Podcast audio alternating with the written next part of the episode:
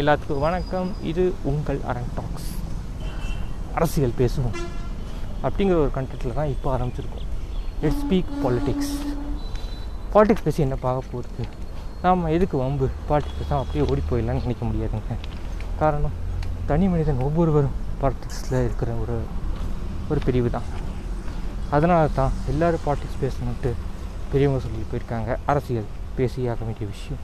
இன்றைக்கி பேச போகிற அரசியல். பெட்ரோல் டீசல் விலை உயர்வு. இந்த பெட்ரோல் டீசல் விலை உயர்வு எவ்வளோ பெரிய பாதிப்பை ஏற்படுத்தும்? ஏன் உயர்த்துங்கிறது ரெண்டாவது டாபிக் எவ்வளோ பாதிப்பு ஏற்படுத்துங்கிறது முதல்ல தெரிஞ்சுக்கணும். ஒரு எடுத்துக்காட்டுக்கு சொல்கிறேங்க ஒரு குடும்பத்தில் பார்த்திங்கன்னா ஒரு பத்தாயிரம் வருஷம் ஒரு குடும்ப தலைவன் ஹவுஸ் ஒய்ஃப் ரெண்டு பசங்க.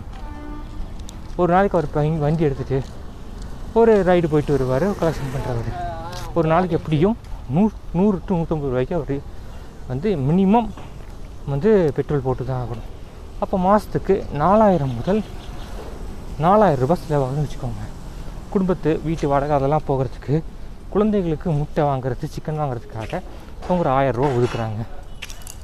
ஸோ இப்போது பெட்ரோல் விலை உயரும் போது எந்த காசுலையும் எடுக்காமல் அந்த ஆயிரம் ரூபாயிலேருந்து தான் பெட்ரோலுக்கு உண்டான காசை தனியாக எடுத்து வச்சுப்பாங்க.